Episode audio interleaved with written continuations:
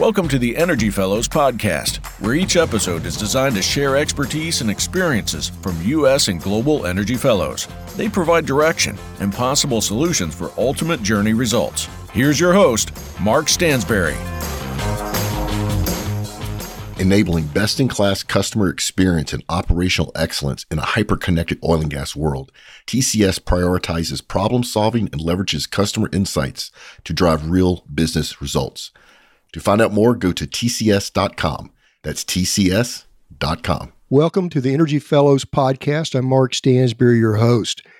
You know, the challenges ahead and the opportunities we have in the energy industry are very broad. Recently, for example, I was in Houston and with energy leaders discussing energy issues and views and where we're heading and what lies ahead. And it was very lengthy in discussion with energy leaders. And part of that group, as far as the leaders at present, with Sarah Cove. She's the managing director of the Taligens Group. Welcome, Sarah. Thank you. Glad to be here. Well, it's great to have you on the Energy Fellows podcast, and we definitely are meeting some of the challenges ahead by discussing. I think it's so important to have conversation and dialogue. I've tried to make that a practice throughout my career. It's getting a long career, 45 years, but but we're not always reaching the goals that I had set along the way.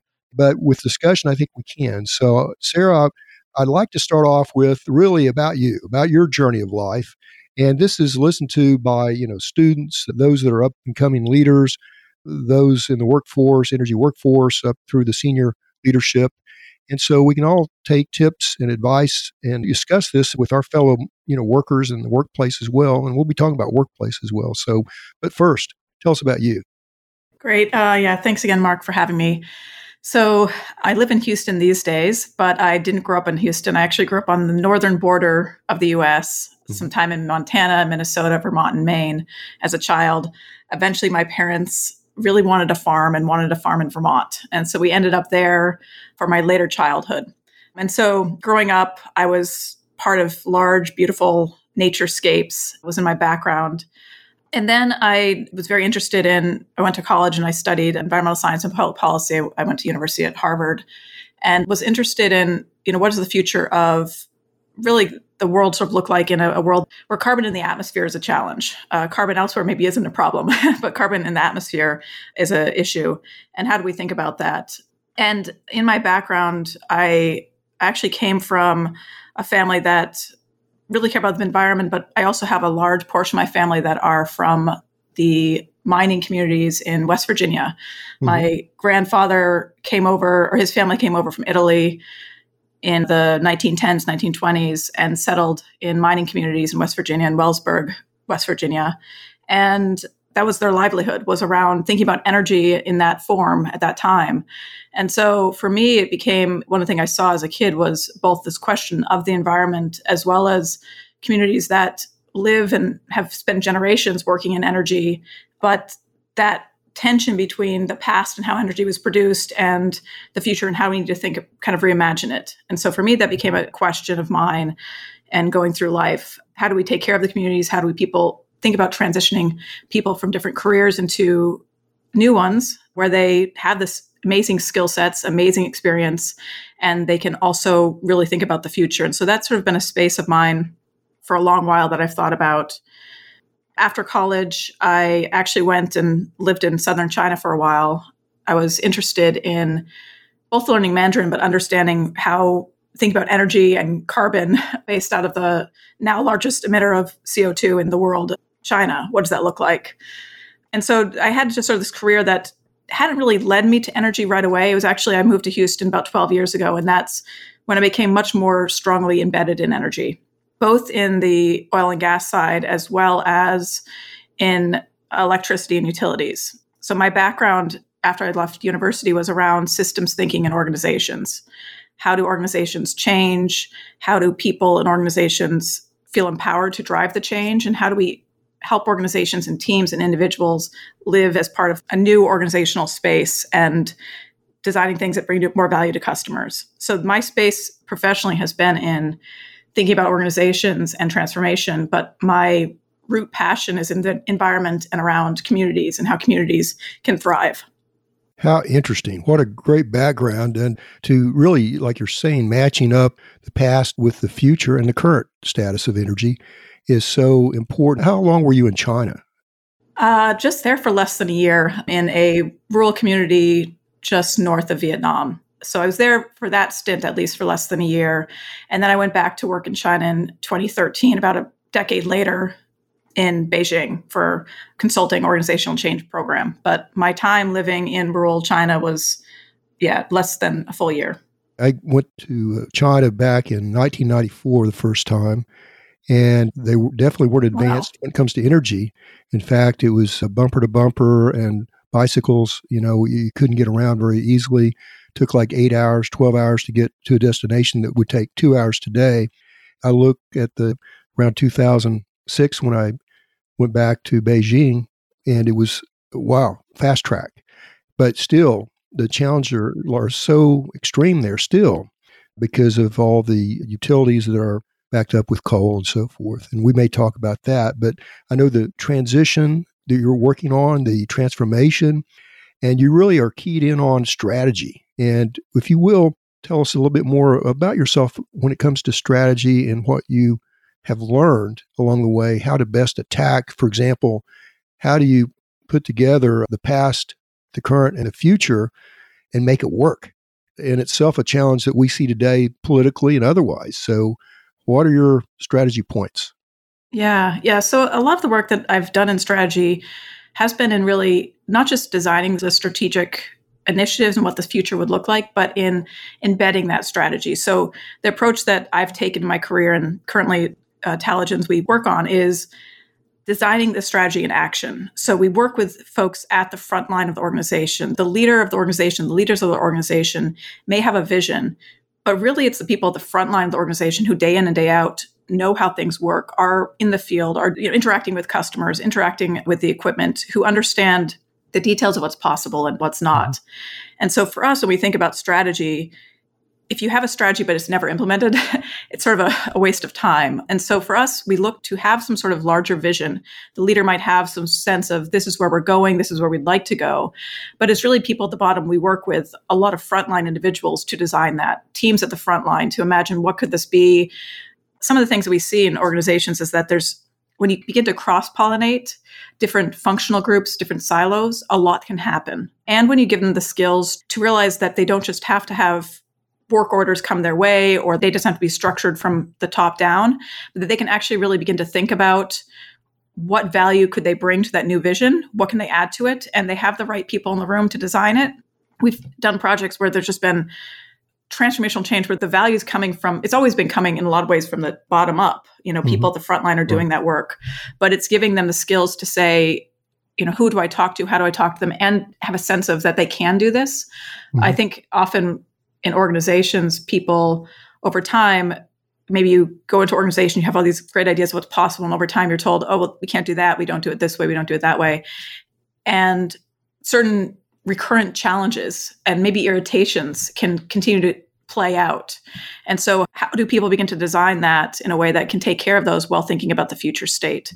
And so, we do a lot of work. We have different change work, but our most interesting and amazing when we have frontline people who are beginning to make offers into the organization, into customers, designing the future from that level. The Taligens Group, tell us about the mission and the vision of the group and what size of interest are you looking for as far as company alliances and partnerships? Yeah, so our mission as a company is to help our clients imagine and build inspired futures, really by connecting people back to the meaning of the work that they do. And so are passionate about that. And we're looking to do so in a way that, you know, we've worked with energy companies. We were founded in 2008, 2008. So it's been a, a while that we've been here, founded in Houston. Mm-hmm. And we are really about helping organizations through these transformations. So we've done a lot of work in energy. Some of them have been technology based projects, digital projects. But with energy transition, we really want to help energy companies think about a way to design that future place while being aware of their past experiences, capabilities, strengths, and what that looks like. And so when we do the strategy conversations, we bring the teams together who have the sense of what's out there. We make sure different conversations are happening. If they haven't yet begun to see, you know, what other others doing, we bring those people to the table so people can begin to get a sense of the landscape. But really it's designed from within and we help co-facilitate that design. Well, the workforce development is something that we discussed in detail and lengthy discussion in Houston with other energy leaders. And how do we combat, or I wouldn't say maybe combat, but how do we help that situation? I mean, the challenges for those that are entering the workforce, first of all, just entering it, are they looking at energy or what's the competition? And are we providing them a pathway or a roadmap for success? And as we discussed with others, it's a big challenge. But with your background, your ideas of strategy and so forth, how do we go about meeting that challenge? Yeah, it is a big challenge. And I think one of the things I'm also involved here in Houston on a f- board of a few different nonprofits. One of them is a workforce development and economic mobility nonprofit called Capital Idea Houston, where we take individuals who are 200% below the federal poverty guidelines and train them up into living wage careers in allied health is a big area, logistics, HVAC, there's been welding, other places like that. And so, one thing that I do on the side as well, so my perspective comes from this as well, is helping people in the currently Houston community who have been disconnected from the energy mm-hmm. industry in some way. They may not be aware of the opportunities there. They may not have the skills to get there. They may not have had the resources to get to community college and to pay for community college. Right. The work that I do there with that nonprofit is to help people understand what's possible and to get them there all the way through that education space into that career. So, one of my spaces of background when thinking about workforce development is I'm also interested in how do we have this be an equitable transition where we mm-hmm. have people from existing careers see what's valuable for them and then also find ways that those who haven't necessarily been aware of the energy industry or connected into it are able to find careers for them so, one of the things that we've been doing on that side is looking to partner with companies, understanding mm-hmm. what are the skill sets that are needed in the next part of the transition, and also helping folks understand that some of the skills that they have, their skills are different necessarily than their roles. So, understanding what the skills are and helping them see what they can do in that transition. So, facilitating conversations in that space and building the skills that they might not yet have. That's wonderful. Congratulations on that effort because that's definitely needed and welcomed, uh, not only in Houston, but throughout the U.S. And I really appreciate absolutely, your leadership absolutely. that way. And it needs, going back to Taligens Group, you're mainly headquartered, you mentioned, in Houston. Are there other offices? And how do people find out about getting in contact with you and maybe the website or other ways within our region or U.S., maybe internationally? Yeah, so we are based in Houston. We have work that we do across the US and a lot in Latin America as well. We're a multilingual, multinational team. And so we have work there. Looking to get in touch, our website is Taligens, T A L I G E N S dot com. And then I'm on mm-hmm. LinkedIn. So anyone who's following this podcast, there's those options as well. Definitely. We'll definitely put that in the show notes as far as your contact information. That's very valuable. And so we appreciate that regarding measurements of success, I always like to discuss how do you personally and your company, as far as that goes, measure success. And I'm big on uh, dashboard metrics in regard to not only company efforts in setting goals and how we achieve those, but also even on personal, uh, as far as a calendar and how we look at the dashboard, as far as uh, not only goal setting, but how do we achieve. You mentioned about it's one thing to talk about things I remember you talked about and then execute it. You know, it's one thing to set a goal, but not really follow through. And, and uh, it sounds to me like you have a strategy of when you do set a strategy or a dashboard or a, a measurement that it's carried out. How do you go about this measurement of success? Yeah. So, well, on the personal side, I still follow New Year's resolutions.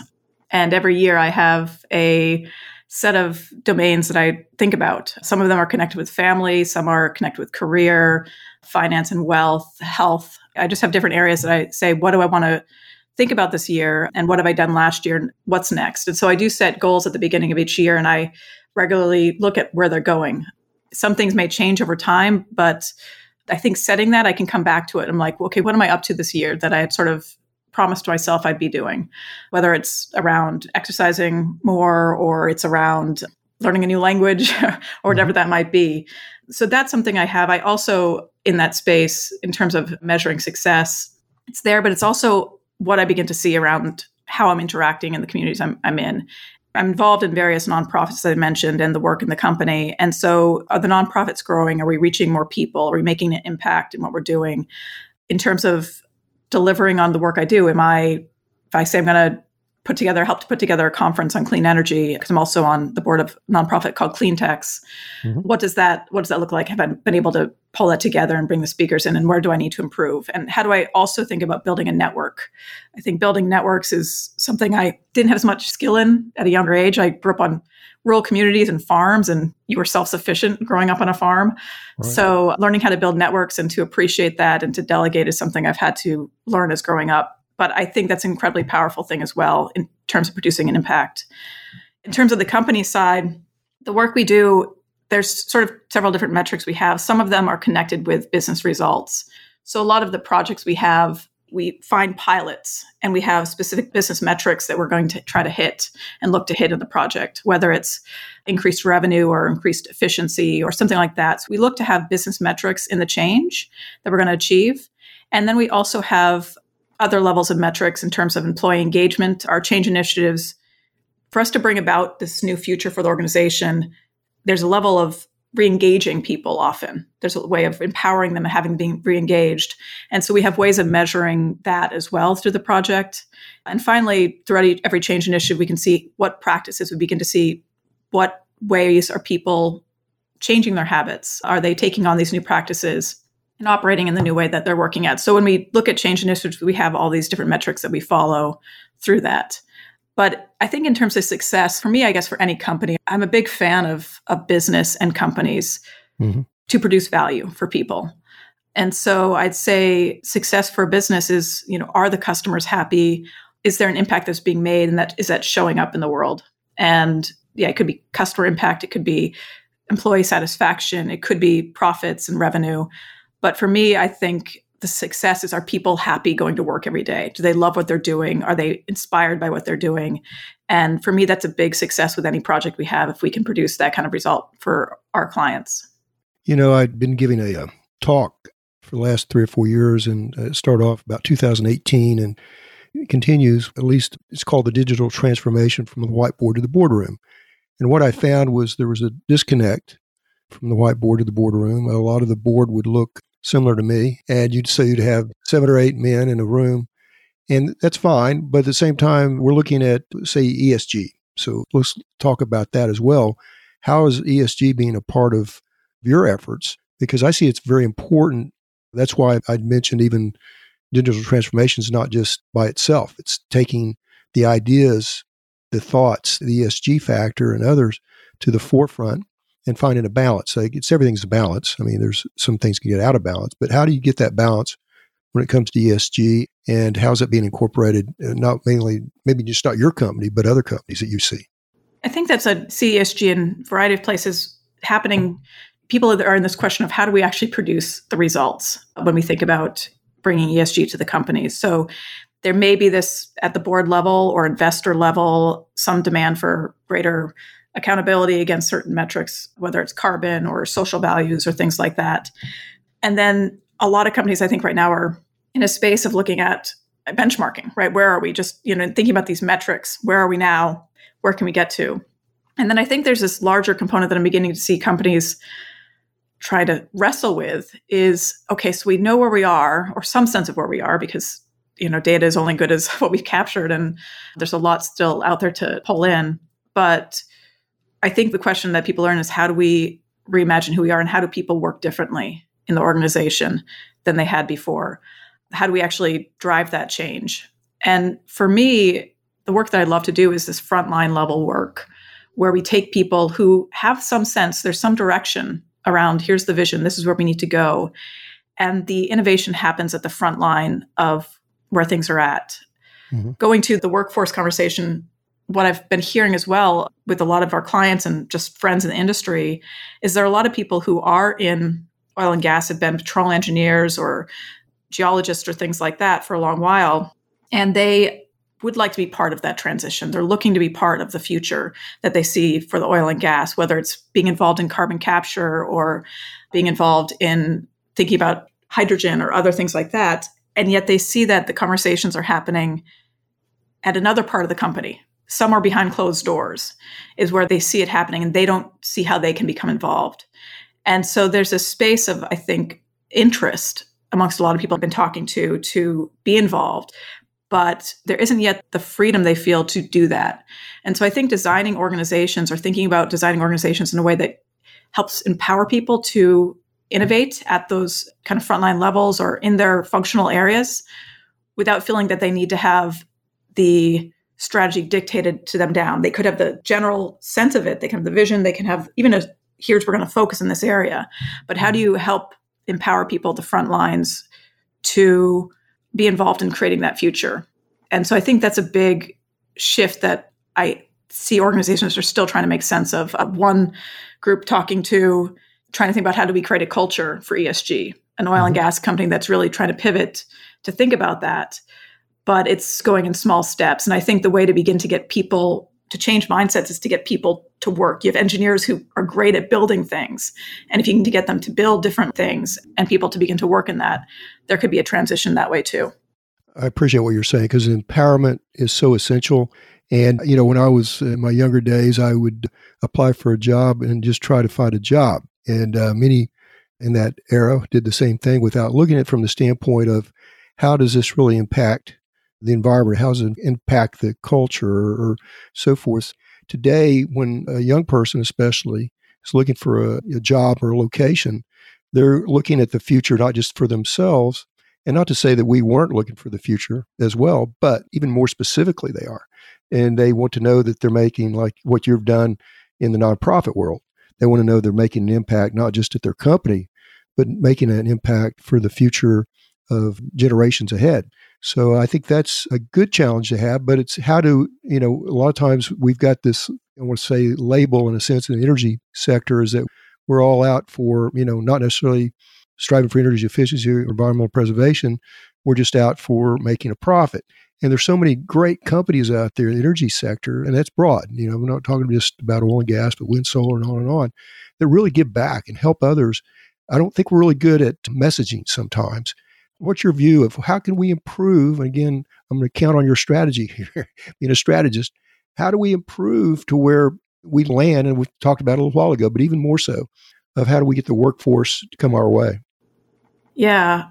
So I think one of the things is I'm one of those people that would have been a just not necessarily pro oil and gas, not understanding oil and gas mm-hmm. initially. I mean, I lived, you know, growing up in Vermont on a farm, and then I lived on kind of the East Coast and the West Coast, either before and after China, before coming to Houston.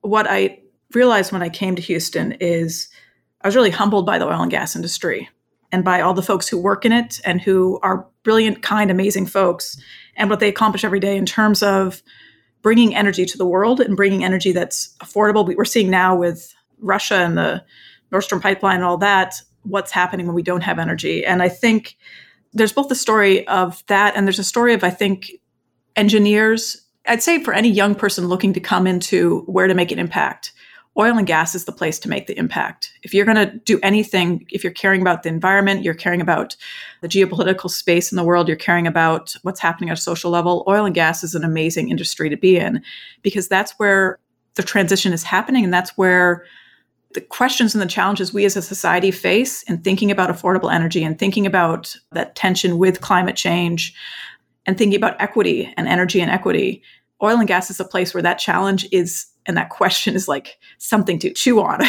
it's a place that's really kind of a key challenge for the world today is in this industry. And so if you're looking to be involved in a really important question and have brilliant people around you, brilliant engineers around you to solve it, and people who understand things like capital and infrastructure builds and everything that the oil and gas industry knows, I'd say that this is a place that of any industry come here. Because this is where the ideas you have It's also this whole space that's happening in industry right now these days where there is this transition and like this opening to what's possible. Mm-hmm. And the future that's going to be energy is taking place now and is taking place yesterday in oil and gas. And so to be part of building that and building that at scale and building that globally is thrilling, I would say, for anybody who is young, who is looking to do that. And so, whether you are a data scientist or an engineer or someone who's a really great sales or whatever person in whatever field, I think this is a really great industry for that. And we haven't been as great at telling that story, but I would just say come to Houston. I came to Houston and my mind was opened to the industry and to the people here and to what's possible.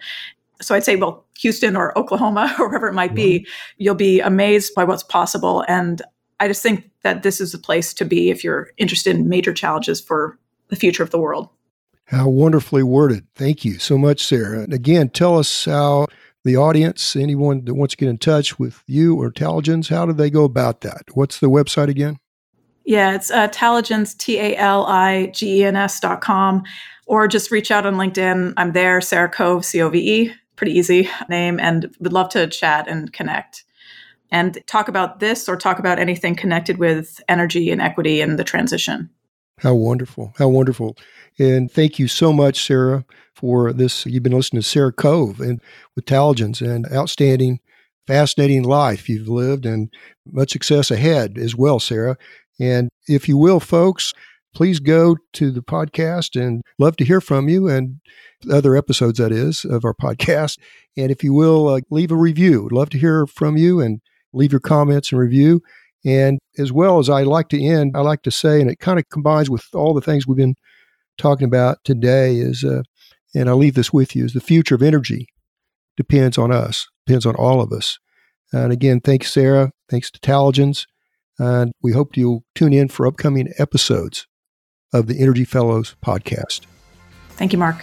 Join us again next week on the Energy Fellows podcast, a production of the Oil and Gas Global Network. To learn more, go to oggn.com.